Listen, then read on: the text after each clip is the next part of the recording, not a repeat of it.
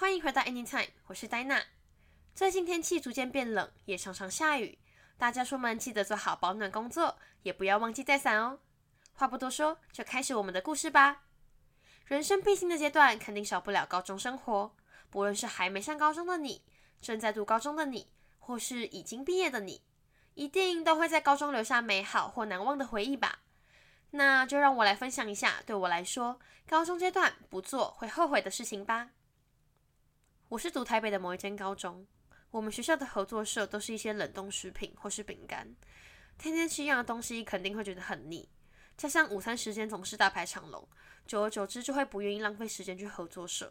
刚好那时候外送产业兴起，这么方便的东西，怎么能不好好利用呢？只是那时候学校是规定不能叫外送。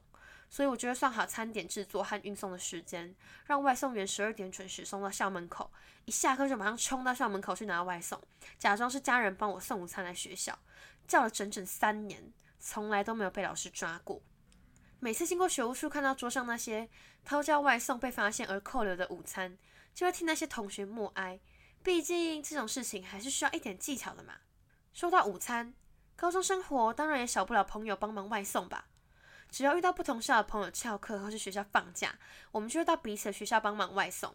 还记得有一次，我一个朋友帮我买了学校附近的肉跟面送来给我，他那时候就说：“哎，还是我去你们学校一起吃饭。”那因为校门旁边其实有一面很矮的墙，是可以爬进来的。我想想，嗯，好像可以诶。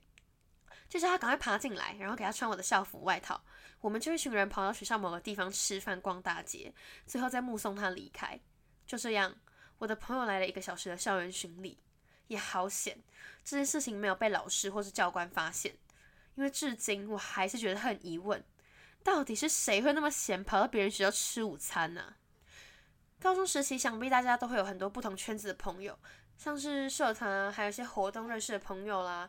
最重要的是，还会分高一和高二、高三时期的朋友，大家每天见面，一起同甘共苦，感情一定是很深厚的嘛。这么好的朋友生日，是不是一定要帮忙庆祝一下？没错，高中那段时间几乎是每个月都有朋友生日。一开始会费尽心思布置不同的惊喜，像是砸奶油、刮胡泡、丢鸡蛋、泼水、这种吵架等等的，想得到的梗都已经用烂了，还要抽签看这次轮到谁带蛋糕去学校。抽到有心一点的人呢，会买好一点的蛋糕；有一些敷衍了事的人，就会随便买个丑不拉几的蛋糕。所以说。寿星也真的是很要靠运气的，而且我们班的班导人很好，就是都会把冰箱借给我们冰蛋糕，所以不会怕蛋糕一带到学校就被拆穿了。不过时间一长，到最后寿星都会有预感自己被整，所以就懒得这么搞纲了，到最后变成有买蛋糕就好。那高三那年正是成年期嘛，因为我在学校都是和男篮的玩在一起，他们不是留级就是降转的，所以都会大我一岁。每次看他们去夜店玩的好嗨，我就迫不及待快点成年。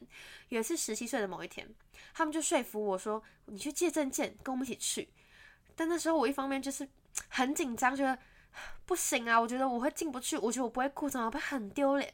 可是，一方面又很不甘心，看朋友在里面玩那么开心，我就跟朋友借了一张和我四不像的身份证，背下所有资料。结果一到夜店门口查证件的时候，那个保安看了我看了很久，问我说：“这不是你吧？”我说下手心冒汗，颤颤巍巍的说：“是是啊，OK。”我连说出口的自信都没有，想当然是根本进不去。天晓得当下有多尴尬，真的超级尴尬，在一群人的目光洗礼之下走出大门，对，真的超尴尬。那后来因为我是年尾生的，其实很早就满十八岁了，我是可以正大光明的走进去。玩了一段时间之后，把学测分数也给玩掉了，对，所以我考职考。先说，我不是鼓励大家和我一样，只是单纯分享一下这几个故事，警惕大家不要像我一样玩过头。因为我现在回头看，觉得超级白痴，我那时候到底在干嘛？对，那其实我离高中毕业已经两年多了，所以对高中没有什么太多的记忆。只记得一些比较特别的事情分享给大家。我是不建议大家这样子勇闯校规，还是好好的尽到学生本分。不过呢，青春只有一次，还是可以好好体验一下叛逆的高中生活，Do whatever you want。今天的节目就到这里告一段落啦，我是戴娜，我们下次见，拜拜。